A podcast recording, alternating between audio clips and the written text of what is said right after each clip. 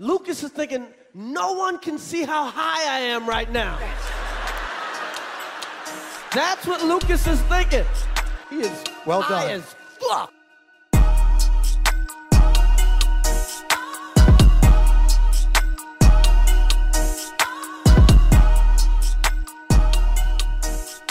All right, Tom, welcome to the Chillinois podcast. Thanks for having me, man. Yeah, so go ahead and uh, introduce yourself and uh, tell us where we can find you online. Cool. Um, well, my name's Tom Schuba. I am a reporter with the Chicago Sun Times newspaper. Um, you know, it's weird. A couple years ago, as kind of the discussions were first starting around like recreational cannabis, um, I kind of got pushed in the direction of like, hey, start doing some pot stories, start feeling this thing out. And at the time, it was still very like sleepy, you know, like what was happening in the medical space. And uh, it was still, you know, the Rauner administration and uh, they were just kind of, there was just starting to be like the push around like expanding the number of medical patients that were allowed, like expanding the list of conditions and stuff but still it was like you know really this quiet thing. And like even like you know that's why like the relocation topic is a big issue right now with medical dispensaries. It's like these dispensaries were kind of like relegated to like the outskirts of town sort of places. So it was like it was it was hidden and quiet and and like i said kind of kind of sleepy. Um and then it just kind of started taking off with uh you know Pritzker campaigned on it, and then it, you know, quickly there was all this momentum behind it, and uh, so it's been uh, a thrill and a, a really interesting for a young reporter to be able to cover on like, you know, some some stories are about state government, some stories are about um, you know regulations, some stories are, are business stories, some stories are culture stories. So um, you kind of get to do a lot of different types of reporting, and that's been uh, an exciting part of uh, you know jumping into this beat and learning about learning about the weed industry on the fly mostly right. So, uh, where did you start, Lito? Where did, where did you start uh, writing?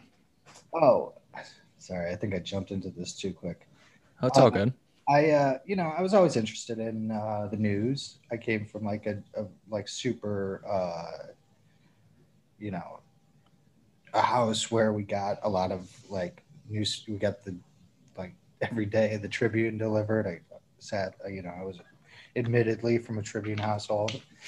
Um and uh you know the wall street journal and uh my dad worked uh in the ad business for just different magazines. Like he sold advertising space for different magazines. So my house was like uh like a CVS basically. Like it had every single magazine you could think of every month. So like you know every issue of Rolling Stone or uh, Time magazine or Atlantic. So there it was just like uh, journalism was always around me, um, and I didn't really look at it like a career path. Um, and then I got into uh, college, and I went to Loyola and um, I was not like deeply interested in um, like print journalism as much as I was in just uh, like I really liked uh, taking film classes and stuff like that, and I thought I was Yeah. open TV. So uh, I interned at NBC Five actually, and um, when my internship ended, then I got like a job, like a full time freelance job with NBC Five, where I was where I was doing like blogging about state government. Um, and so I did that, and then that kind of like you know ran its course, and then I got the job at the Sun Times, uh, mostly doing like overnight crime reporting. Um, you know, one thing leads to another, and you just kind of uh, keep going with it. But uh, yeah, I was I always loved journalism, so you know, Yeah. Started doing it and seeing a path with it. You uh, you just you just take what you can. Yeah. So overnight crime. What was your first? uh What was your first cannabis story? Do you remember? Oh man, I don't remember what my first cannabis story was. Why don't we just jump right into it? Uh, there's a lot going on in Illinois cannabis right now. Um, I sent you a few a list of some stories. Where do you where do you want to start, Tom? Where do you think it would make sense to start? Jay's story today, because that was kind of like the big story from today. Yeah, let's get right into it. About uh, you want to like pitch pitch what the broad strokes of it are. Well, um, ba- basically, from what I understand, is that KPMG um, hired gig workers, um, paid him like thirty-five dollars an hour, had barely any training. That whole thing we heard about, uh, you know, the the spin they gave us with, oh, you know, COVID, it's just making this really difficult. Maybe that wasn't so true. Um, there was some issues with like flash drives or whatever, but um, that's kind of like my, yeah. I guess, broad stroke. What is what is your takeaway? I guess so. Let's... Yeah, I mean, it's a interesting thing because like yeah, the, the, like these little details about what what happened with the KPMG thing have like uh, kind of filtered out weirdly. Like, and uh, Mike did a good job of like detailing like Toi Hutchinson's like little uh you know comments that she said about explanations and stuff um which seem to match and not match in some ways some of like the explanations that he found through like all of these emails that he had uh, gotten through FOIA uh, requests. Um, but yeah, right, like the the flash drive thing, like that they couldn't get the the applications off the flash drives. The explanation was like they couldn't send people to get the flash drives initially because there was like a travel ban. Like that was part of what the explanation was. But like it seemed like the issue with the flash drive was kind of deeper than that, that they like couldn't extract the actual like data off of the flash. Yeah. Drive. And then like KPMG had to send like a tech guru or something to like the geek squad to like come fix it or something. But, uh, yeah, really uh, is a fascinating story. Um, you know, I think the last thing that I wrote like in February was the KPMG's contracts for like the ag with the ag department and the IDFPR, which were no bid contracts. Um, like have jumped in value to around $14 million now, but this subcontractor who did all this initial work only got $700,000 and like this subcontractor is this company i think it's called indelible solutions and yeah like they they briefly trained some workers and then uh, the workers had like this daunting task of like sifting through these really complicated um, applications that included like tons of documentation and they like you know had to make these definitive rulings on like something critical like does this person actually like uh, you know live in a disproportionately impacted area and can they actually qualify for um, social equity status and then right. was, there was a portion in the story where like the map on the state website or something was like messed up so it was like showing wrong information mm-hmm. about like being in certain areas really uh a fascinating story but yeah obviously like KPMG has just gotten like so much blowback over this whole thing happening and, and has really been like, you know, by equity applicants and just advocates, um, like demonized in the whole process, like because the whole issue was that, you know, people are supposed to get these notices of their deficiencies in their applications and be able to fix them and people didn't get them and um, you know it's just kind of been this saga that doesn't seem to be ending um, there seemed to be a glimmer of hope last week when they had that press conference with um, Rickey Hendon and Edie Moore and Rep Ford, but um, it seems to me like that bill still needed some work after that. Mm-hmm. from my conversations with the representative. Um, and I know there was some maybe miscommunication or misunderstanding about what the intent, like what's going to be in the bill, because I know like um, one reporter reported 150 new licenses, and another reporter had told me that he had heard the same thing. And then what's actually in the bill is 110 new rec licenses and then releasing five medical licenses in the draft that I most recently saw. So, hmm. in kind of covering these, like following the negotiations that have happened that have led up to this, which it, it is like a really interesting thing that's happening, you know, like to put the responsibility of this into the hands of the people who it's going to impact, right? So, like, people who could potentially benefit from this legislation are writing it, um, which is interesting, um, and which, uh, you know, the former alderman Dick Simpson, who's a professor now and kind of a expert on ethics, said that you know that could be problematic in some ways, uh, just like any other interested party trying to sway legislation. Mm-hmm. Um, but yeah, it's just kind of been there's so many sides and people who have their own uh, input into what's right and how this should be done and how what fair really means here. And uh, so yeah it's kind of been this fluid thing. And every time i get a different draft or uh, get new details about what's going to be in it it's it's like slightly shifted. So um, i've uh, had to kind of tread lightly recently after like you know writing some stories and be like this is what's going to be in this thing based on this draft. Right just kind of been subject to change and now it seems like um,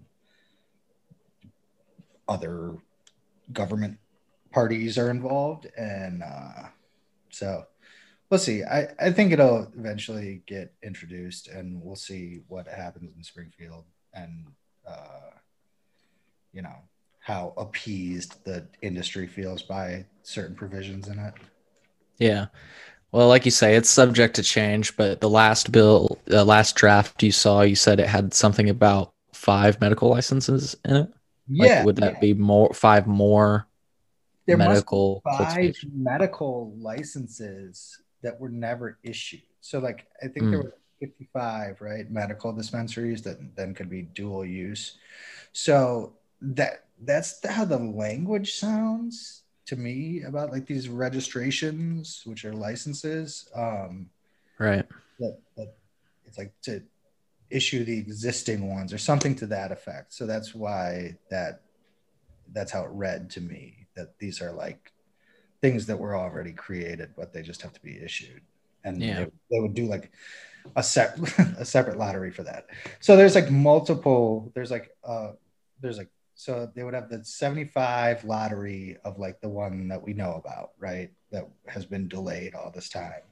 Right. then another lottery for 35 licenses. Then another lottery for 75 licenses. And then another lottery for five medical licenses. Hmm. So it's a lot of, uh, you know, it's a lot of work. so yeah. You see how one lottery has went, right? So like, well, yeah, and we haven't even seen the results of the craft cultivation lottery, which is going to be scored by KPMG again as well, right? Yeah. Um, yeah. So, yeah. and my concern is that you know you see these dispensary doors open. What are they going to have to do next? I was saying this on my Instagram the other day. Like, as soon as they open doors, they're going to have to buy cannabis. Who are they going to buy it from? The current license holders, which I just see I just think we're going to see some more disparity because you already see disparity at the current dispensaries. Like you know the selection at one dispensary will vary a lot from another. And a, the best example i can give you is like if you go to a revolution dispensary i mean they have all the revolution products as as they would right? So they're vertically integrated. So um, i'm just worried though that we're going to see that play out with the new dispensaries. Like we're in a it seems like that's coming together you know and it's like we still haven't heard anything about craft cultivation, I'm worried that like that's going to be a bad situation in and of itself, you know? Right. I mean, like the question about doing this all without like first at least like releasing the craft licenses, which who knows how effective that will be to like you know uh, actually supply all of these new shops. But like Yeah. you're also talking about like so by march 31st um that's when uh the, all the licenses for the dual use rec licenses and the plus one rec licenses all have to be issued by the 31st of march right? The end of this month. So like we'll potentially have 150 shops you know or no not 150 55 110 shops right Yeah. Yeah. this would more than double that or this would this would yeah this would be 115 new shops altogether five medical and 110 rec so Gotcha. so like you're talking about doubling the size of the market with this legislation um, based on how many of those licenses actually get issued which it looks like it's in the going in the direction that they that they will be mostly be issued. Um, so like um, how do you deal with that right? Like we saw what the what a supply shortage looked like and that kind of lingered on for a while after january 1st of last year where it was like that was an issue and it was pro- you know probably detrimental like you know all of this excitement out of it and people go to the store for the first time and find out they can't buy weed flower you know Right. cannabis you know like Right. um, what what psychological effect does that have on a consumer to come back to the store um, so like and i think that was the idea of like you know we do this disparity study and we figure out like how many more shops the state really can support or that really needs Yeah. but at the same time so but back back to the initial point which was that like yeah how are we going to have enough pot to supply all of these people when all of these licenses are issued if there aren't more large scale grow licenses um, Right. to to pick up the weight. You're always also talking about like the you know to to stand up a grow is takes a long time. You have to you have to, you have to grow a lot of weed and that's uh laborious and lengthy process. So um there's a lot of question marks but i think like the whole- the idea with doing it this way is just like look give people the foothold we promised them right give people from these backgrounds and from these communities the foothold that we legalized uh, marijuana um, there's gonna be issues with all this stuff but um, Right. Yeah. So it's uh it, it's to be interesting to see how this all plays out, and I, I can only hope that it plays out sooner rather than later. Because at this point, it's it's just frustrating.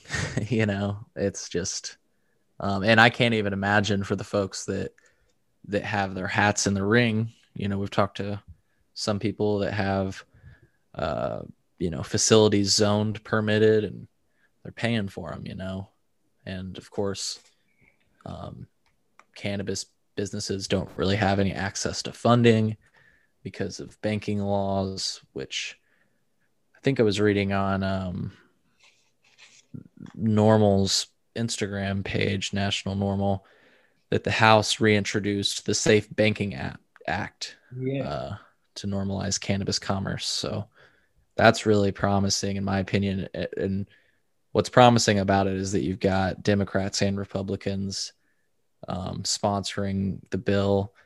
Um, from what I understand, it- it's got bipartisan support. People tend to agree uh, that you know cannabis related related endeavors. Um, you know, you should be able to access banks it's crazy that it's a cash only business, you know. It's it's just um there's Like have you seen Ozark? Do you see what comes out of cash only businesses? Like it's not a good thing. So, a lot of things within uh the you know that are a result of the federal prohibition that um just are nonsensical you know just or I, I wouldn't say nonsensical. I, I mean they make sense within the confines of the law but um are uh hindrances like no others to you know technically legal businesses. Um and yeah like the the banking issue just like interstate commerce all of these things that uh you know could potentially be remedied by uh congress um that are just kind of leaving leaving everything hanging um, John Pletz and Crain's wrote a good story recently, I think in the last couple days about like uh, Illinois being the new, like being the Silicon Valley of weed. And, uh, yeah. but you know, he like, you know, this cycle of consolidation and kind of what's happened right now to build these companies like your Cresco, PharmaCann, GTI, Verano's up to these like industry standard huge pot corporations like he notes in the story like yeah well like then there's the possibility of like if they do like you know take some sort of federal action then they're gonna have to compete with like you know real big dogs and like you know companies that maybe weren't in the weed industry but are huge companies that want to be in the weed industry and uh, then there could just be another cycle of consolidation or you know people getting swept up but um, it was a it was an interesting story. But um, back to your point about safe banking, yeah, safe banking. I mean, if they do like MORE Act 2.0, it seems like there's a lot of enthusiasm, and Chuck Schumer is becoming like a real cheerleader for this sort Yep. of stuff. And um, it's just kind of like what's uh, is there enough votes with the slim margin in the Senate, probably. Yeah. But um, at the same time, I think uh, for the Democrats, and this is perhaps why Schumer is seeming so hot to trot about this, is that he recognizes that this is like a potential swing issue for the midterms that could, um, you know, marijuana is popular uh, across partisan lines. Um, people uh, who you know like uh, are Trump supporters or whatever, devout people who uh, hate Chuck Schumer and Nancy Pelosi um, aren't going to stop smoking weed if they legalize it or they Right. decriminalize it nationally, you know, and uh, so I don't know. Uh, it seems like there's enthusiasm behind it, but then you got uh, the the two folks in the White House who seem to be kind of uh, question marks with. Yeah. Yeah, let's let's get into that. Um I got the story pulled up from CNN. Folks, if you want to read the story, uh, this headline from CNN, CNN White House staffers asked to resign or work remotely after revealing past marijuana use. I like that last part or work remotely as if they're like they've got like they're contagious and they're gonna you know spread the disease of being a stoner. Um, i actually looked into it. It looks like um, the exception um, was that if you you could like work from home um, here it is. Staffers must agree to stop using marijuana agree to pledge to not use marijuana during government service and undergo random drug tests. God damn.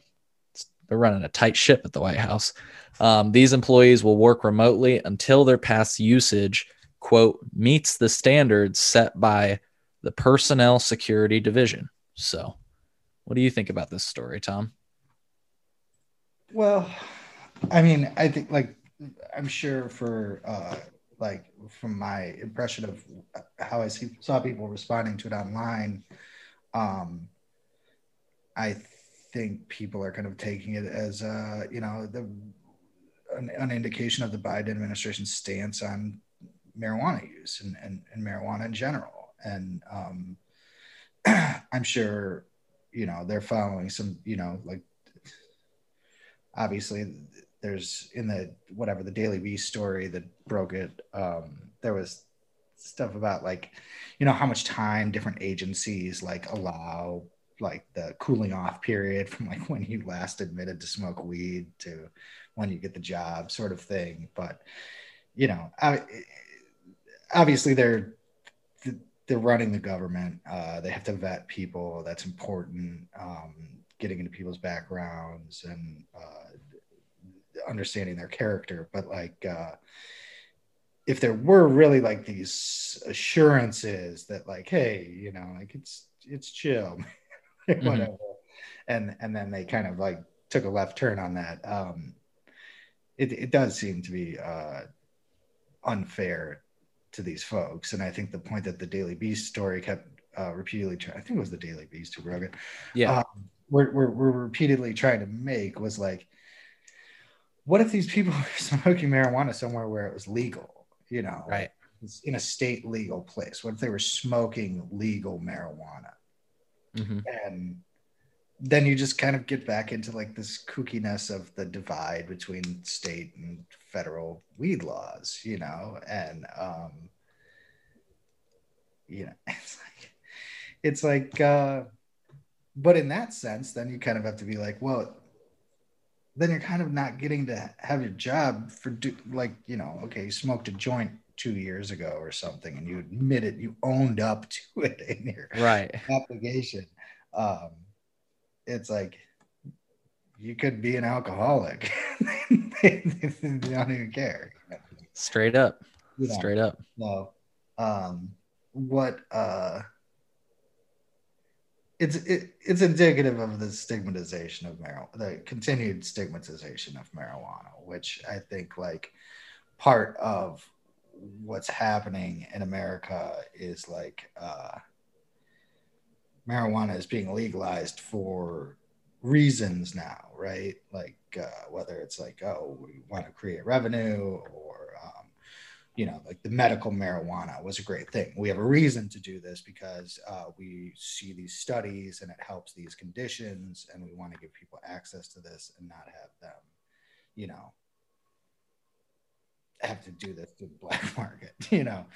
And uh, in Illinois, it was interesting because we did it for the reason. Uh, we did it for the reason of uh, social equity, you know, or of uh, of of diversifying the industry, of you know, you know, accomplishing criminal justice reforms, and of um, the fuck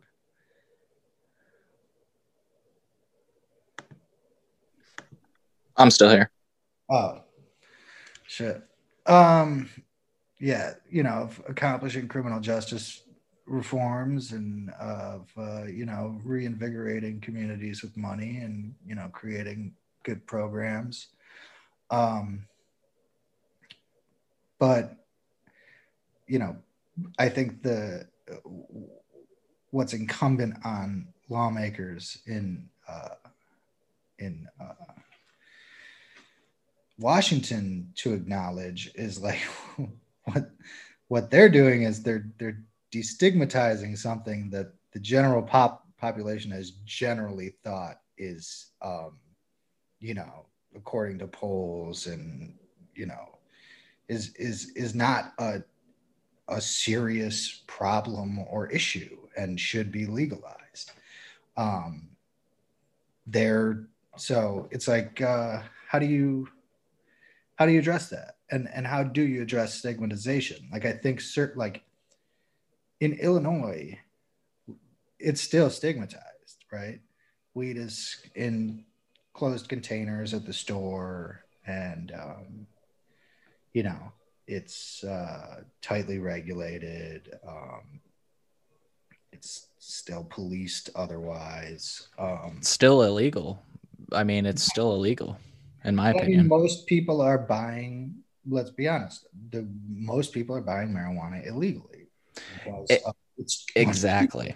and and and and the reality is that marijuana is coming from places that do have much more destigmatized uh, weed cultures and that Right. do really have like weed cultures you know like whether it be uh, washington or uh, northern california or uh, oregon you know like these things are like enmeshed um, and and uh, accepted and uh, pretty loose. And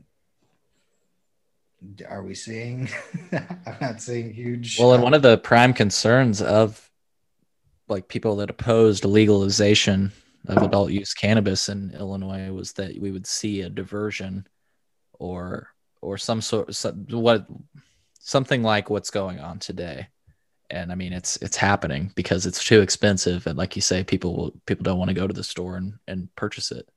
You know what I mean? Right. And I mean, here's the thing about like like, oh, we're concerned about um the diversion of product in Illinois, right? Like it's like, well, why would you like divert product? You're just gonna grow weed yourself, you know? Like there's people grow marijuana illegally in Illinois.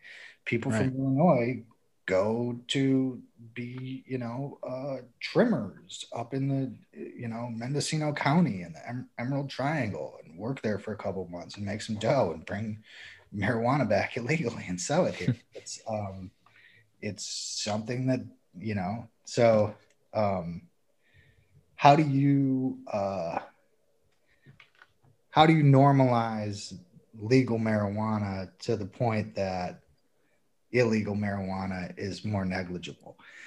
And and like i have a buddy in um seattle and he was telling me oh man you know i got this great little weed store um go there they give me all the results of the tests they give me uh the date it was uh you know picked or whatever and uh i get to check it all out and it costs 35 bucks out the door with tax, you know, for an, for an eighth of marijuana, which I mean, I haven't been to a dispensary or checked up on it in a while, but the last time I checked, it was like around like $90. You know? Yeah. Yep. So, you know, if you want to end the black market, you have to make the legal market more attractive to the people who are funneling all the money into the black market. And, you know, again, this comes back to the amount of cannabis that's cultivated, probably. I would, I would assume, you know, like supply and demand. So if the uh, there's more supply, then the price is going to come down. Yeah. Um, so again, these are what we'll be talking about, folks, is just they're drafts of bills, but it's exciting news. Robert McCoppin or Bob McCoppin um, did a piece in the Chicago Tribune. Um, speaking of the Tribune, uh, about um, new cannabis stores, marijuana tours, protecting pets from pot, um, and and more. Do you have any thoughts on some of the things that uh, were included in that article? Yeah, I like a lot of them. Um, like I like the provision about uh, not to cut you off, but I really like the provision. They said there was a little bit of language regarding uh, allowing consumers to look and smell at the smell the product before that's it. purchasing. the normalization thing, you know, and I think other aspects of this are the same way too. Like, you know, uh, the tours, these uh, like allowing the sale and consumption of weed at these pop up sort of events and parties. Like, hmm this doesn't have to, you know, it, Right. it can't always be under lock and key.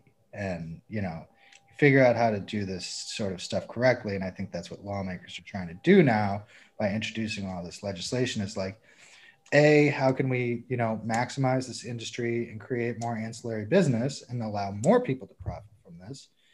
And B, you know, how, you know, it's normalization. And also, marijuana is, from my understanding of weed, is um, supposed to be fun, right? like the idea of weed is that it's fun and it makes you feel good, and you do it with people, and you know, it's a communal exercise, and it makes uh, you know conversations funnier and music better. So, uh, a thing like a a cannabis tour or uh, you know pop up parties sort of thing. Um, yeah, why not have things that are you know? It's like uh, if you legalized alcohol, but there were no bars. You know, right, right. We'll talk about the consumption cafe that's opening up, but um, or just know. parties in general, like you know, like you say, you know, yeah, like uh, you know so i think i think those are kind of uh feed into that whole idea of like you know normalization and and culture around it you know and community building around it. And um it doesn't uh i don't think i don't think it'll remain this um this taboo for much longer in illinois. And like I was saying, my buddy in Seattle or like, you know, people in LA, there's or in California, it's like there's a there's a world of uh, cannabis culture. Yeah, revolves around things like this, um, and so introducing these things to Illinois, I think obviously there's uh, economic benefit for these things that and they won't rely on like oh we have to get a state license and go through this process and apply and have KPMG get the application and give it to another person. And then you know you could just probably get some sort of business license and be able to do this with a like local like the pop-up thing is like county or municipal okay you can do this sort of stuff. Um, so i like those uh, i think those ones are, are super interesting and are uh, kind of kind of encouraging to the end of like you know as a as a cannabis reporter it's like you know what's the next interesting kind of cool thing around cannabis right? And like for people who are like really like you're like a big kind of cannabis personality culture sort of person at this point you know or becoming one. Um and it's like what are the things that are as a writer that are going to get someone like you excited about what's happening in cannabis in Illinois. Yeah. Right? And these are those sorts of things because again, marijuana is fun. So what are the, you know, what are the things that will maximize that fun? Um, those are interesting ones. Um, the Cannabis Control Commission thing is interesting. Um, yeah. Wresting control of uh, cannabis regulation from the IDFPR and the Department of Ag. Um, you know, other states have like commissions and stuff that oversee this. Yeah. Uh, Colorado has the Marijuana Enforcement Division, MED. Um, I can't remember what Michigan's is right now off the top of my head, but um, it, I see that as a. a. I think yeah, Mike Fouché had reported on that as well. They were approving licenses at an exponential rate last fall um, and and I credit that to having a focused um, commission for cannabis control. You know, so so I think uh, that one we'll see where that goes. I mean, sure. Um, yeah, the see and smell weed thing, another thing, normalization, something that will get consumers and weed at users excited about doing it. Um, yeah, I thought it was cool. They were uh, there's a possible proposal that would require schools to teach the medical and legal ramifications of cannabis use, similar to warnings about alcohol and drug use. Right. You did you ever have to do um, dare? Yeah, actually, yeah, it was. You uh, did they make you uh, sing the song uh, "Dare"? To keep a kid off drugs.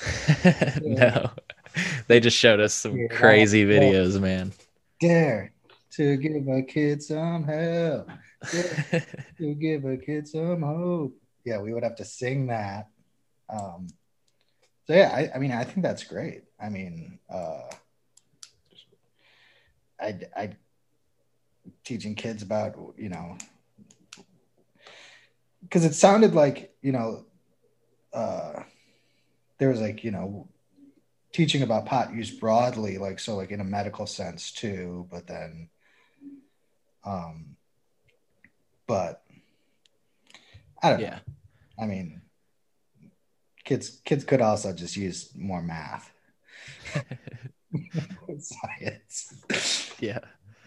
The next thing uh, I saw you had reported on, unless you had something else. Um, The pets yeah, thing is uh is is uh kind of a no brainer. yeah. I mean, you know, everybody everybody knew that kid in college who like blew weed into his dog's face and like, you know, probably just Mhm. thought like, you know, this guy's a nut job. Yeah. Fucked up.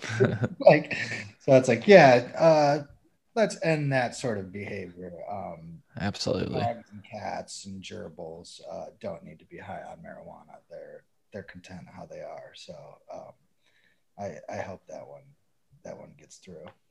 Yeah. Um, oh yeah, yeah. So um, the conflict of interest, the Marty Moylan bills. So like the first one is about like uh, stricter conflict of interest provisions um, to prevent uh, like the you know people who are lawmakers or regulators or their spouses. Um, it expands the the the current conflict of interest protections to like you can't accept a job and like then there's stuff about you can't invest have investments in the companies either um i i believe that. No worries. It's always good to get a accurate answer, folks. So just a reminder, we're joined with Tom Schuba from Chicago Sun Times. He's a cannabis reporter, um, does a lot of great work. So definitely um, follow Tom, uh, Tom on Twitter. It's at Tom Schuba. Am I correct? yeah i i think so um Yeah. Let me check on that for you, folks. Um, yep, it's at Tom Schuba. You'll see the check mark next to his name. And folks, if you look at the picture for this podcast, that's picture of Tom uh, standing in front of a beautiful sea of greenery. Um, that same picture is his uh, profile picture. So Okay, so um, and the, the conflict of interest provisions were added um, when uh, State Senator Patricia Van Pelt uh, like got outed for holding like these pot related seminars and having a company that uh, you know she said they intended to get uh, cannabis licenses. And so legislators, pot regulators, and their family members currently face restrictions if they worked for the state during a two-year period stretching back to the law's effective date in June 2019. Those individuals are barred from applying for or holding licenses created under the law, and they can't have an interest in a licensed company unless it's a passive investment in a publicly traded firm.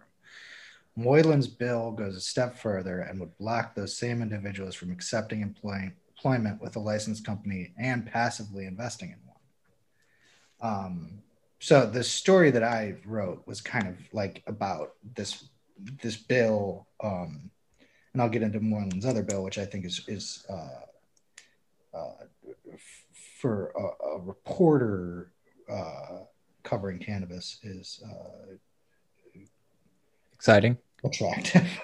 Yeah. Uh, but um, the uh, the uh, the issue with this strengthening the conflict of interest provisions in this case is that it doesn't touch on a lot of people who um, are former regulators or um, lawmakers uh, who you know have some uh, are benefiting in some way from Yeah. There's a lot of familiar names. Can you go through some of them?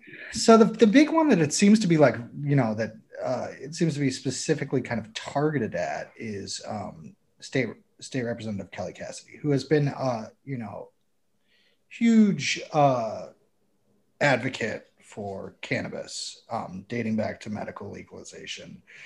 she was one of the quote unquote cannabitches who kind of led the legalization charge under Pritzker um, for rec. And um, so after that law, you know, when it was legalized, it was passed, um, it was reported that uh, Cassidy's spouse, Candace Gingrich, who is, uh, I think, the, the half sister of Newt Gingrich, the former Yeah. House Speaker, which is so such a strange, like just fascinating. Um, Definitely. uh, but sh- uh, Candace Gingrich had gotten a job with Revolution in Florida as part of Revolution's Florida expansion operations. Um, and Gingrich, um, you know, has started working on that end. I know their operations are kind of still getting going in Florida. They have like uh, kind of set up differently, more differently than uh, Illinois, where like things are all integrated. So like you get a license and you can like grow and sell weed with the license, but Revolution only grows the weed, so they can only currently sell the weed to medical patients, like straight to consumer medical patients, because they don't have a dispensary yet. Um, but Gingrich has also kind of been like going out and like kind of like speaking on behalf of like on equity issues from what I've seen. I think she was at uh, the Benzinga conference. Um, and uh, so she, you know, she's, she's, she, uh, yeah, she was at, at, at Benzinga or is going to be whatever. Um, so, uh, she clearly plays a role with the company and uh rep cassidy has said like you know this doesn't affect my work at all um She's you know she has been working uh to pass cannabis legislation for a long time and has been a long time advocate in springfield um so she's denied there's a conflict of interest uh, from the company's uh, and uh, you know statements. She's just doing Florida stuff, but um, how Moylan's uh, bill is written is like any company that has a license in Illinois. If you are employed by that company, you can't work for them. So Gotcha. So she would still be working around that because she's no, I think no because I think it's technically Revolution. You know. Revolution Global as a ah okay company okay how licenses are mostly like worked out in the state of Illinois are like uh, a lot of them are like uh, one LLC for one like a grow will have Mhm. like GTI for example totally for example GTI Oglesby the Oglesby grow for GTI will have one LLC so if it was framed like that that would be a really tough way to enforce this law if it you Mhm. know and, and there, there may be an argument made for that that like oh no well she's employed by or candace gingrich is employed by uh revolution florida.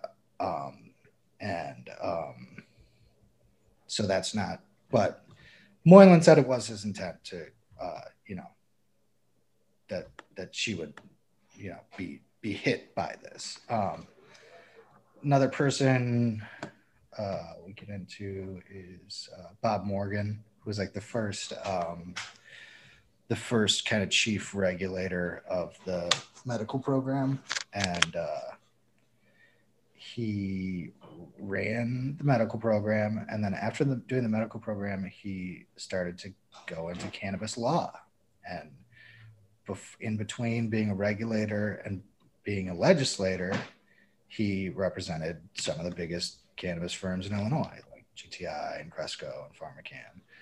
Um, and then he ran for office and he said, Oh, I don't do cannabis law in Illinois anymore. I don't do Illinois cannabis law. anymore." From what I understand, he was still representing a cultivator in Michigan. So, you know, he's still operating in the space. Um, and you know where this gets where this could potentially all get hanky is like you know just the expansion of uh, businesses in Illinois, right? Like, and there's all these subsidiaries and companies are co- connected and business owners are connected. Um, but uh, so Morgan wouldn't be affected, and um, you know, there doesn't seem to be any intention to have him be affected. He's also working in a completely ancillary business where he is not working for the company. He is, uh, you know, contracted by a company to do legal work. Um, and when I when I talked about Morgan, he actually said, you know, like, you know, I think we need to go even further with uh, conflict of interest stuff and, and, ethics stuff in Springfield. I think it's really important. And um, so you got Morgan, you got Cassidy. Those are kind of, you know, also, so uh, Senator Van Pelt is still under investigation um, by the Illinois Secretary of State's office for for kind of the stuff that sparked the conflict of interest provisions.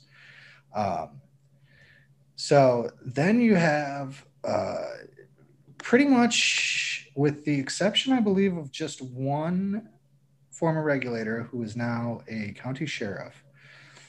Um, uh, many of the uh, direct regulators involved in one of like the direct cannabis regulators are involved in some way in the industry, and yeah. then you have like uh, Jay Stewart, who is like the director of the whole IDFPR uh, from 2011 to 2016. He's now working for this company, Green Renaissance Illinois. Uh, they're up for a ton. They're up for up to 10 licenses, dispensary licenses. They have deep ties to state government. Um, then you got Bridget Degnan, who's a Cook County commissioner. She ran the medical program for a time too. Um, She's part of a different applicant group called Americana Dream. Her deputy, Tara Meyer, is also linked to that company. Uh, a guy named Joe Wright, who uh, you know earned the nickname the Cannabis King while he was running the medical program. Uh, he's got a consultancy based in Chicago, and he's also got uh, this company called New Sierra that uh, is out of Canada that does like cannabis oil. And um, the most recent dude is this is a guy named Jeff Cox who was running uh, the Bureau of Medicinal Plants in the Department of Agriculture up until last summer. And he jumped out and he started working for a consultancy called NMI Management Group that's led by a guy named two guys named Leonard Mailer and David Flood, who, you know, I'm for I think a lot of people who are like familiar with like cannabis stuff in Illinois, there's certain names that like stick out, you know, like uh like Ben Kovler to people. Like you know that's the GTI guy or George Archos, you know that's the Verano guy. They've publicly done interviews, they're out front. Um and Flood are uh seem to be much uh more low key. Um, but they're tied to the consume cannabis uh, dispensaries and progressive treatment solutions cultivation. Um, and flood was also uh, the principal officer of like the business association. It used to be the medical association. Now it's a different name. Um, and records also show but it doesn't appear from filings now but George Archos, who is the head of Verano, which is one of the three biggest pot companies in the country, probably the world. um, Archos was around when they founded this thing, this group. So a guy who uh, doled out licenses to these people up until recently turns around and joins the group. Um, would be an issue if he were working directly in the state of Illinois. Uh, would be a, you know an issue with the revolving door law, but um, he appears to be kind of like circumventing that by um, by uh, working in other states. So, hmm. um, yeah, it's uh, you know kind of I think for a lot of people who may be a little disillusioned, uh, business as usual for state government. You know, you use you use the skills that you learn in a government job and, and, and you, uh, you know, turn around and make some dough off of them. and uh, that seems to be what's happening. yeah. It's crazy uh, how you know how much money is floating around. I mean, um, Bob Morgan, who you mentioned, tallied at least as you reported um, in your article in the Sun Times, at least fifty-seven thousand two hundred fifty dollars in campaign contributions from donors linked to the state's cannabis industry. More than half, thirty-four thousand three hundred fifty, came from the companies he represented or individuals affiliated with them. And I, you know, I'm sorry, but the the the Gingrich revolution thing is just there's no way it's not a conflict of interest in my in my personal opinion. Um, it's just like how, how after you legalize cannabis and your partner, you know, gets appointed to, I mean, a pretty high ranking position within that company, and I don't know that she necessarily had any past in cannabis. I don't. I don't. I, I don't believe that she did have any past experience in the cannabis industry, but a, a lot of people who get into the cannabis industry admittedly don't. Sure, sure. Well, how how can you have a past in an industry that hasn't existed, right? You know, so um, it totally. I, I I totally get where you're coming from there. So, um, yeah. Any other thoughts on uh on that story? Um, you know, it's tough to uh, you know get across uh, in certain ways kind of like uh, the close circle of uh, influence and power and money in the cannabis industry. Um, and so that was kind of just an attempt to kind of show uh, through that uh, you know newsworthy item that there's this legislation you know that uh, you know kind of some of these those things you know like you represent these companies and then turn around you become a lawmaker and then they give you a bunch of campaign money or you know so uh, that's uh, always kind of been framed to me as what the the, the, the bread and butter of being a, a reporter especially in illinois is, is kind of uh, under, understanding the currents of power and influence. And so uh, we just tried to uh, scratch scratch the surface of that a little bit. Um, but the other thing that Moylan is introducing that I said is encouraging for reporters who may be uh, filing Freedom of Information Act requests and trying to get uh, yeah details about what is happening with the cannabis industry, right? So, like, for example, if I asked you uh, what dispensary made the most money last year, what would you say? Hmm. Um, somewhere up in Chicago. We don't know because you can't yeah. get that information from the state of Illinois. That's crazy. So, um, you know, there's there's a lot of information uh, about the regulation, enforcement, cannabis industry that's kind of under lock and key, protected by confidentiality. Mm-hmm. So this is encouraging, and it, this ties into also like you know the influence and power sort of dynamics of it all, and and and potentially the closed circle of who's actually making money off of this thing. Like obviously, like that the Archos thing, and that was interesting, right? Like why is one CEO working with these other two cannabis businesses to have a yeah like what it's the same thing as like uh you know gti and verano are co-owners of two dispensaries in illinois. Can you imagine mcdonald's and um burger king co-owning two fast food joints? Um so this is good or this is good could be good for me as a reporter trying to understand what's happening um, because it uh, would require the disclosure of uh, owners of uh, companies and applicant groups for cannabis licenses. Um, so I think that's pretty much is that, but it is uh, like I said for for people who try to try to dig into this thing and you know it's uh, can be a bear sometimes. Um, having that sort sort of information uh, made publicly available um, would be incredibly useful to us. Yeah. So, Tom, I got a few more stories I wanted to get through. You okay on time? Oh yeah, it. Cool. Uh, well, I wanted to talk about what I think was the biggest story of uh, last week, which is when we originally first started talking. Um, Chicago, Verano was caught illegally taking cannabis to Arkansas. Can you break down this story for us? Yeah, it's a pretty yeah. crazy story. It's interesting you brought this up because um, Crain's uh, or uh, Bloomberg actually ran a story today that was interesting uh, about this.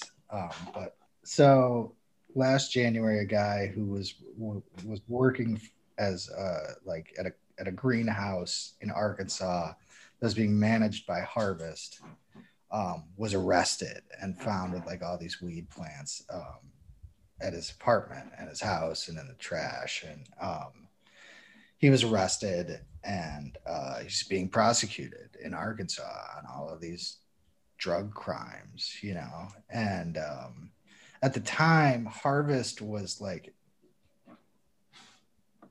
you know, around that time, Harvest was trying to take over, uh, acquire uh, Verano for $850 million or something like that.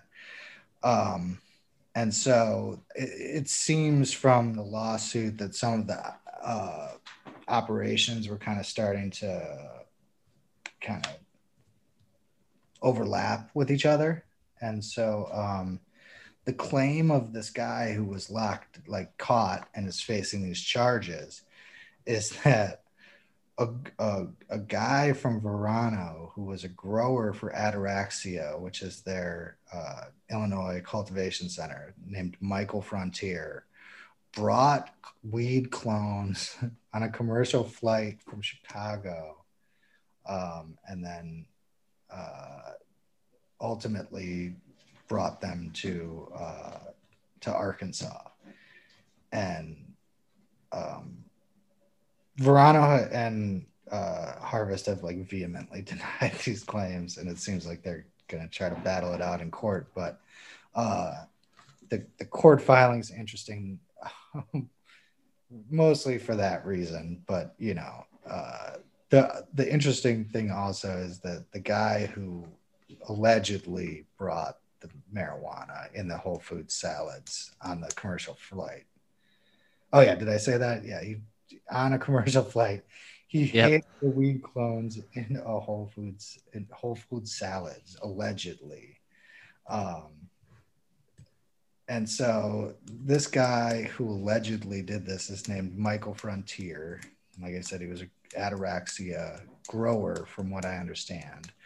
and he uh, he has been now indicted in federal court in Chicago uh, for for allegedly running an illegal gambling ring as well.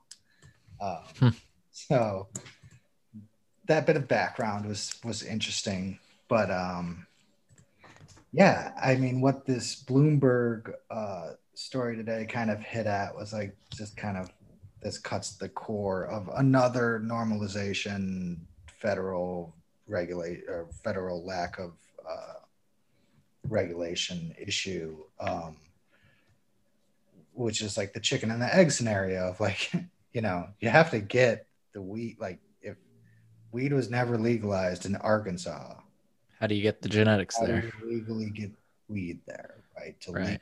grow the weed. So, you know, it's this, you know, the dirty secret of the legal weed industry, right? Like, it's got to come from somewhere, but shh.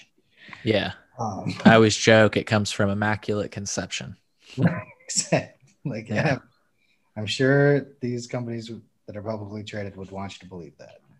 Yeah. Uh, so, they definitely don't want to talk about it. That's for sure. I've tried to have conversations about it, and they do not want to talk about it. And I get it, you know. um, so, so this was, uh, like I said, they vehemently denied this. Um, you know, the person who was the head grower at this cultivation had said the person who was caught and arrested had told him that he, the person who was arrested brought the plants from Colorado, I believe, and they didn't come from Chicago. So um, there's But definitely like you, I think, like you mentioned when we talk about this initially, they were definitely Verano strains, right?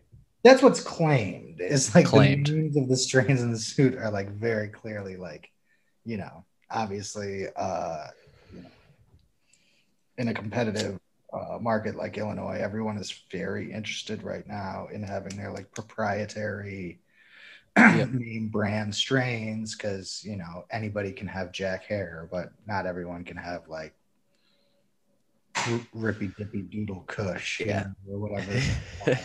Um, so this is uh, this follows another lawsuit though that was filed uh, against Verano, um, where they were accused of you know basically breaking the law, and that that suit was settled and dismissed in January, and a delivery driver had claimed that like there was basically a pattern of racial discrimination against him and that he had been forced to deliver cannabis to military installations in Maryland to medical. so like, like the he's claiming that he delivered cannabis to military bases, like for the folks to enjoy.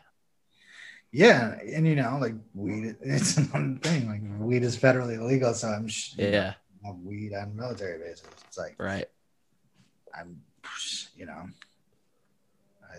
you know, so you know, there's uh Verano You said they settled that suit. The interim between these two suits went public, right, with a valuation of three billion dollars, and is touted, you know, in every cannabis publication, uh, you know, for this hugely uh, swift rise. You know, it's it's pretty unbelievable what Archos has been able to do. You know, he started early on in the um, medical space with ataraxia.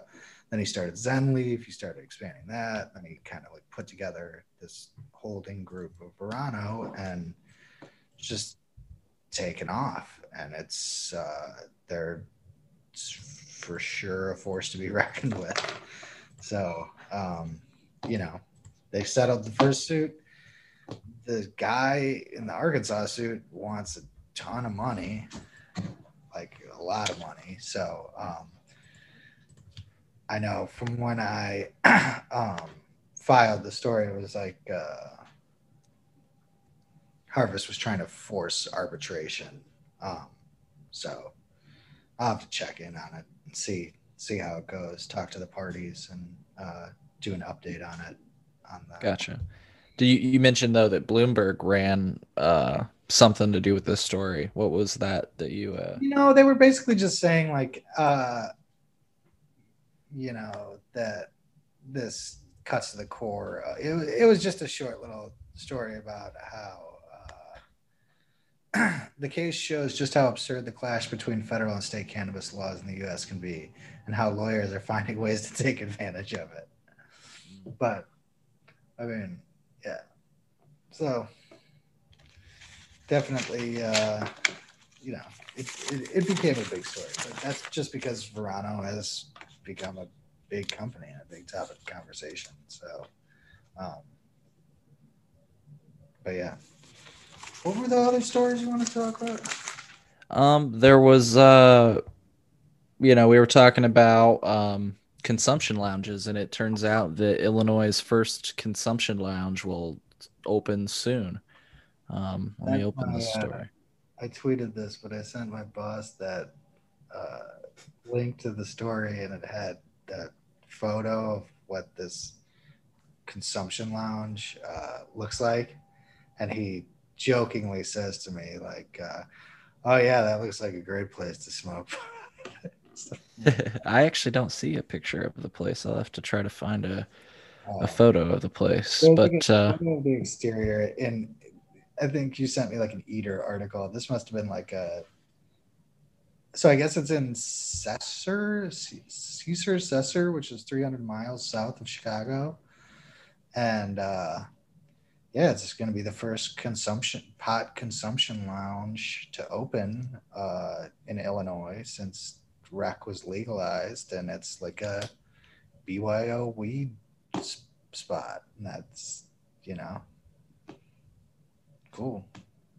Yeah, it's super cool. It's uh Yeah, I I, I think it's going to be. I know, like the consumption lounge stuff kind of got curtailed um, amid concerns about like indoor smoking and stuff like that. But uh, like Illinois Supply and Provisions in Springfield had gotten approved for a consumption lounge at the dispensary last year, and they never made it. And I haven't talked to anyone from there, but I do know that like the people who I have talked to in the industry, a couple people have all kind of been like, we don't really want to do that. Like, yeah, I mean because you get in the honestly hospitality business, you're in the you're you're a retail outlet, you, and then you like have to do hospitality. It's like that's a pretty daunting yeah. task. And then like, what's the benefit?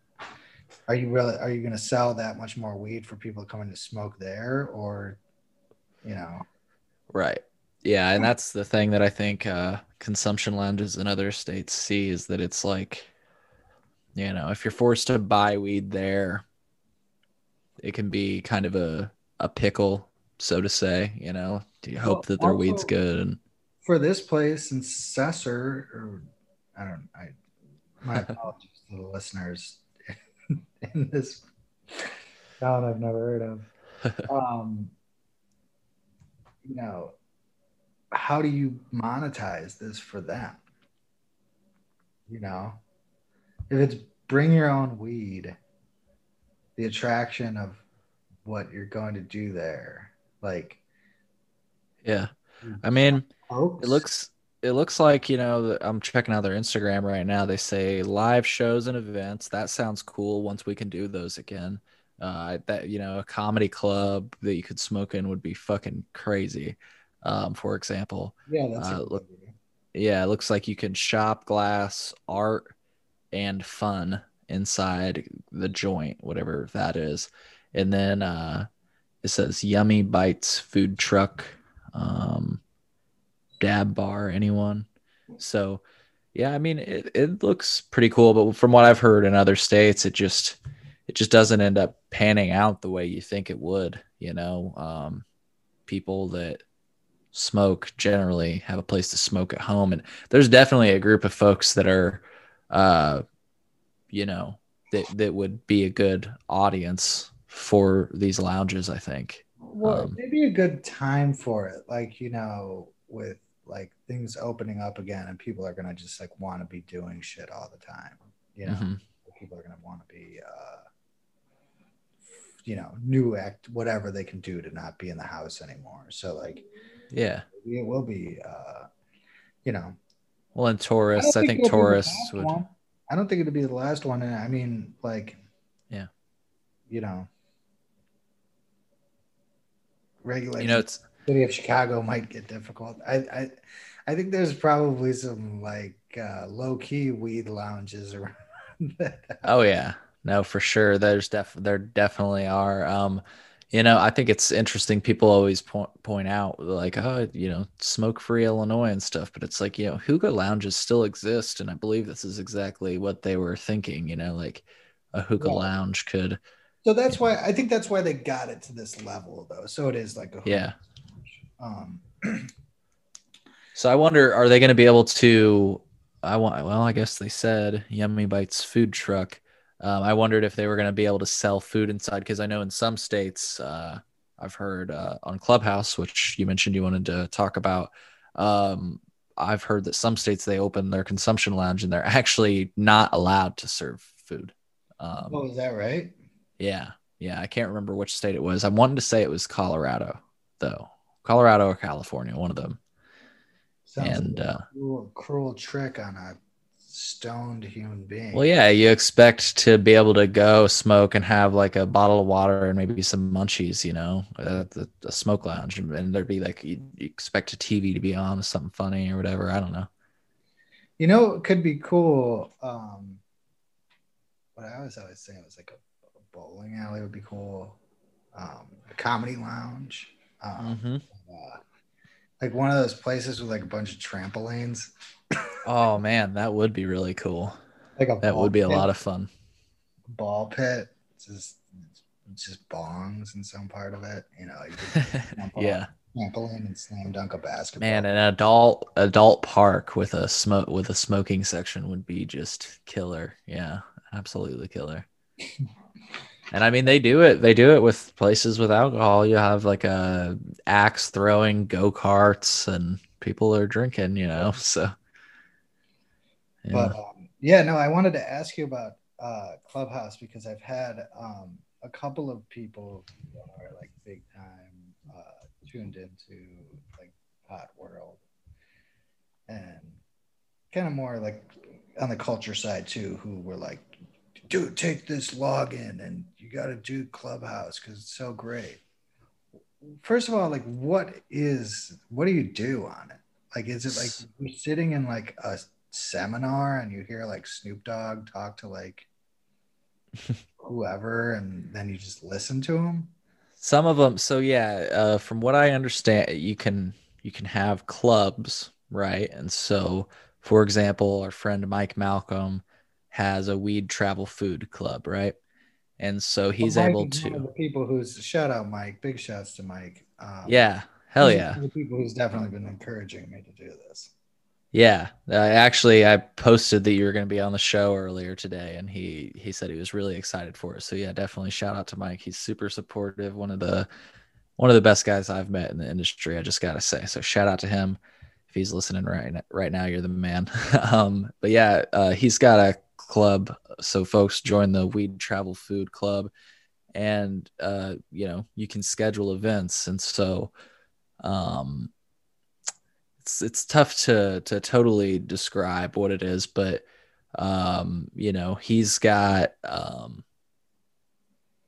he has certain events like uh, how to become a cannabis influencer, you know, and he brings in other cannabis influencers, for example, and so the the folks that are speaking are on the stage, right? There's a virtual stage, and then there are folks in the audience. Well, if you're in the audience, you can raise your hand virtually and they'll pull you up onto the stage and you can ask a question and, and have a conversation with all these folks.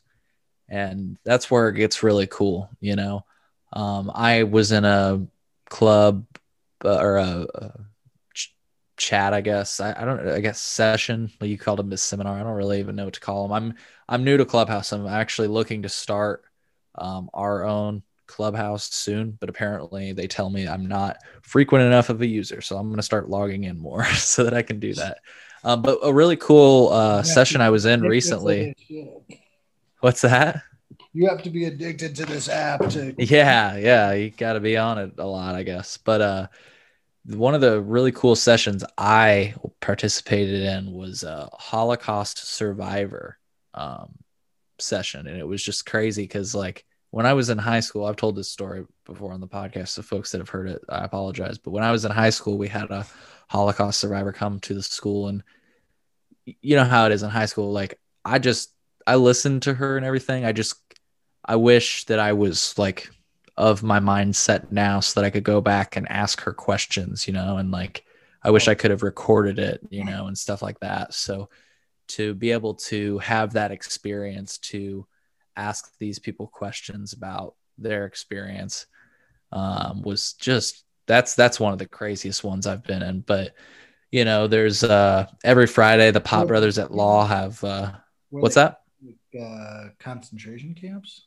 Yeah, some some of them Wow. so, some of them were yeah so um most of them you know cool, kids I and- keep hearing from people like, "Oh, I saw this, you know, like a famous rapper talk," and I'm like, "Oh, I mean, all right." yeah there are rooms like that where like uh comedian like That's tom dillon will get They're- in they're or, listening to the perspective of of, uh, of Holocaust survivors seems a, a little bit more valuable of an experience. Yeah well and then like i say uh they're the pot brothers at law have some good sessions that i've seen like they've got shut the fuck up fridays which they teach people about their rights Oh, and- those dudes are like, uh, Those dudes from that video where they talk. Yeah, from yeah, from uh, Tosh.0 and stuff. They actually came on my show. So folks that are listening, uh, go back. We did a show with the Pot Brothers at Law, um, which they've. I saw them on YouTube when I was in high school, and then I saw Montage on Tosh.0, and yeah, they're like, uh, you know, the they've got the script, and the last thing is, you know, when cops ask you questions, what do you do? Shut the fuck up, you know. So yeah. video, it's really funny. Oh, yeah, they're cool, cool dudes. That's so you got him on the show. That's a good. That's a good get.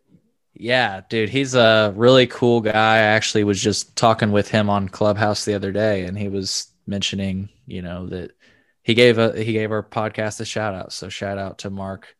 Um, but yeah, things like that, you know, it's it's like priceless. I connect with Mike Malcolm all the time. He's in a bunch of different sessions, and so I think it would be a good resource for you. You know, you could uh, you That's what you everyone said to a me. lot of folks. "No, you gotta, you gotta go on this. I mean, I'm sure it'd be great to get story ideas and talk to different people. Yeah, like one of the things I uh I went on there and I kind of went on one of my rants that folks have heard in the podcast before. I was basically talking about this experience I had when I first went to Colorado, which um was really sad about because like I went to Colorado, I was really excited to get legal cannabis. I did. Um and I was like I wanted to go out to like a trail to enjoy it, you know, and I was just sad because when I got to the trail, like I looked around, I put you know my packaging in my pocket because I wanted to make sure to throw it away. But I look around and I could just see like people had thrown their cannabis packaging around. I'm like, we're not we're not that crowd, you know. Like we were based on, um, you know, part of the legalization argument was sustainability and the fact that cannabis can be used as a building material and as a bioplastic and you know, uh, biofuel and so on and so forth. And here we are with like all this plastic in the industry, and people are throwing it away, and it's never gonna, you know, um, it's we we know the island of plastic that's floating in the ocean the size of Texas, right? So Yeah, what I like, it, the, the the foot like you know like the environmental footprint of legal cannabis. Um, somebody actually just posted a story about that today in uh, it's like you Colorado. all of like electricity is crazy. mm-hmm. Um, all of the plastic. I mean, you're right. There it is. Everything is. Well, and so I met this dude that. Uh, a huge thing of plastic. It's crazy.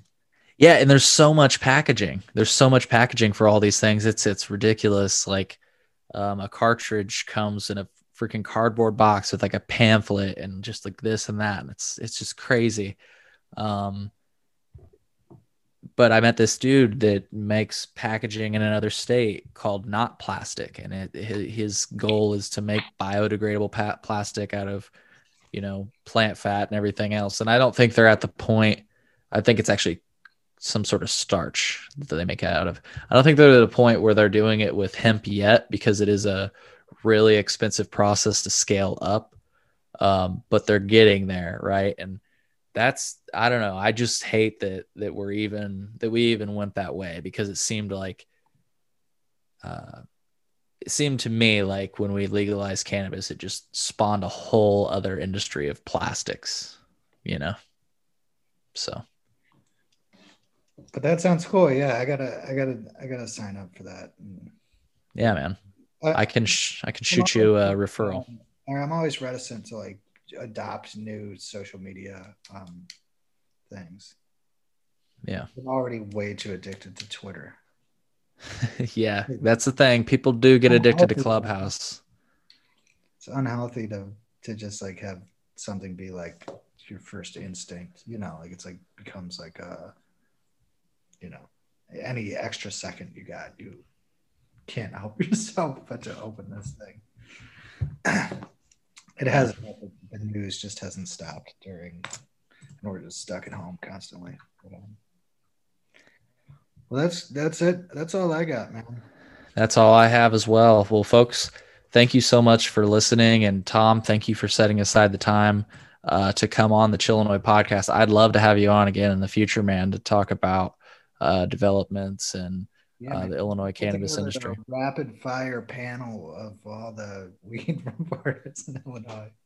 Oh, you already know it. I'm about to. I mean, I've got, uh, as you know, I've had Brad Spearson and Mike Fouché. I'm going to be reaching out to some of the other folks that you've mentioned to me in former conversations. And yeah, I think it would be awesome to one of these days, especially, yeah, I'm vaccinated now. So woohoo. But one of these days when we're all vaccinated, um, I'd love to get together and um, do the first in in person Chillinois podcast. And yeah, it'd be cool as hell to have a panel built up of Illinois cannabis reporters because there's a there's a small but awesome group of you folks, and you're doing God's work, my friend. So thank you. Yeah. And- I just have to I just have to say a lot of people were really excited for you to come onto this show. A lot of people are a big fan of your work. So keep it keep up the good work. I'm psyched, man. It's uh, it's it's really been cool, and uh, you know the the Illinois cannabis industry, the the the, the interested parties. It's a small group, but uh, everyone is uh, incredibly interested. I will say that much. Everybody follows everything, and um, you know, so in reporting on something like that, it's good to you know, people really are, you know, follow every development of what's happening and and and have have interesting per- perspectives to add to it. And uh, but you know what? I just thought of my idea for having a, a, a, a on-site consumption space that's uh, like a gymnasium place. Hell yeah. a little free game. You could call it um, blaze and busters I love it. I love it. Well, folks, Tom Schuba from Chicago Sun Times. You can follow him on Twitter at Tom Schuba. That's T O M S C H U B A. If you've got a serious lead, uh, go ahead and shoot Tom an email. It's T Schuba at suntimes.com.